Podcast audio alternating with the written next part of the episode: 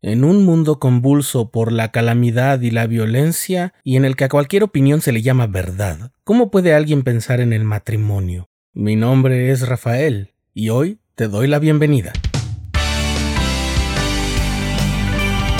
Esto es el programa diario con Rafael Vázquez.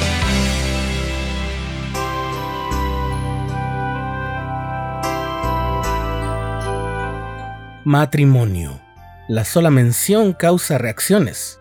Para quienes han probado sus frutos larga, lenta y arduamente cultivados, así como para quienes recién han ingresado en ese enlace con ilusión, no hay situación más dulce. Pero los que miran desde fuera y quienes están a la mitad de un espinoso y difícil camino dentro de él, quizás puedan alzar la mirada suplicante pidiendo una pequeña pausa o voltear los ojos con desaprobación.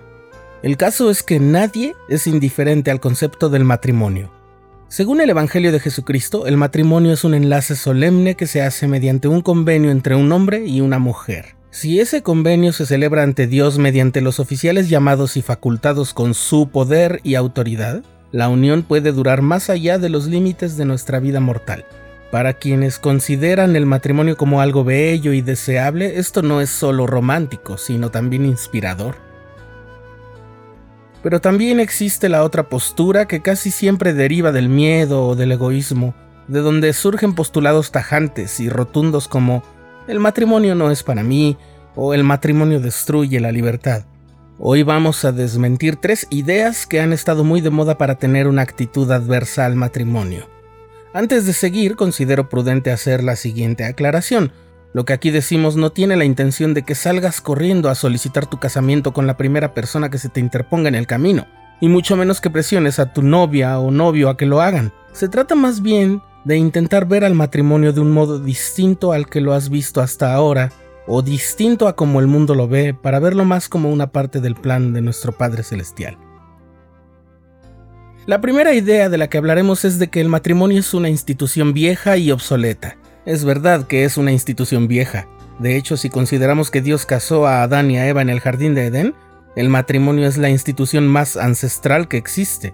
Pero yo tengo una teoría con respecto a las cosas que decimos que son muy viejas o anticuadas, especialmente las que fueron decretadas por Dios. Quizás son viejas porque hace mucho tiempo que Dios las reveló y estaban mucho, mucho, muy adelantadas. ¿Es obsoleta? La respuesta es la misma siempre. El matrimonio es el ambiente más propicio y favorable para desarrollar al máximo las capacidades y el potencial de todos los seres humanos. Quizás no todos sean buenos cónyuges o las circunstancias den al traste con esto, pero la unión y la asociación conyugal son irreemplazables para el desarrollo humano y para el crecimiento de todos los hijos de Dios y su progreso eterno. La segunda idea se oye más o menos así. No existe la persona perfecta para mí. Y entonces yo pienso, ¿sabes qué? Ni existirá jamás.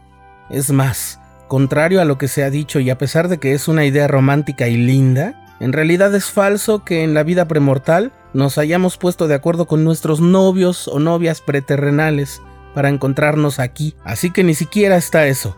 Pero ¿sabes algo? Es maravilloso porque así cada quien, tú eres completamente libre y tienes todo el poder. ¿Libre para qué? En primer lugar, para no sentir que estás traicionando a ninguna novia o novio premortal si eliges casarte con alguien, y tampoco que estás perdiendo la oportunidad de haberlo encontrado o haberla encontrado a esa persona única con la que te habías puesto de acuerdo antes de venir a esta tierra. ¿Y el poder de qué? Pues el poder de que aunque tu cónyuge pueda no ser la persona perfecta, tú sí puedes esforzarte por ser el cónyuge perfecto. Por supuesto, el nivel de perfección al que solemos referirnos no llegará en esta vida, pero dependerá solamente de ti caminar ese sendero. La última idea es algo perniciosa porque a veces vive en la mente y el corazón de personas que sí creen en el matrimonio. Si te casas y te sellas, ya puedes descansar tranquilo. Por mucho que sea un momento de mucha celebración, y que incluso sea, como dijo en una ocasión el presidente Gordon B. Hinckley, el cumplimiento de muchos anhelos y oraciones, el momento de celebrar un matrimonio no es ningún destino final, sino una aventura que comienza con el casamiento y se consagra con el sellamiento, pero apenas es el banderazo de salida. Desde ese inicio todo es una responsabilidad compartida, equitativa e igualitaria, además de constante. Ninguno puede desentenderse de sus obligaciones tanto sentimentales, emocionales como físicas, materiales, así como nadie más podrá reclamar los frutos dulces y gozar de los derechos que llegan con esta unión. Solo para variar, la próxima vez que escuches la palabra matrimonio y te resulte un fastidio, ¿qué te parece si pones a prueba tus objeciones?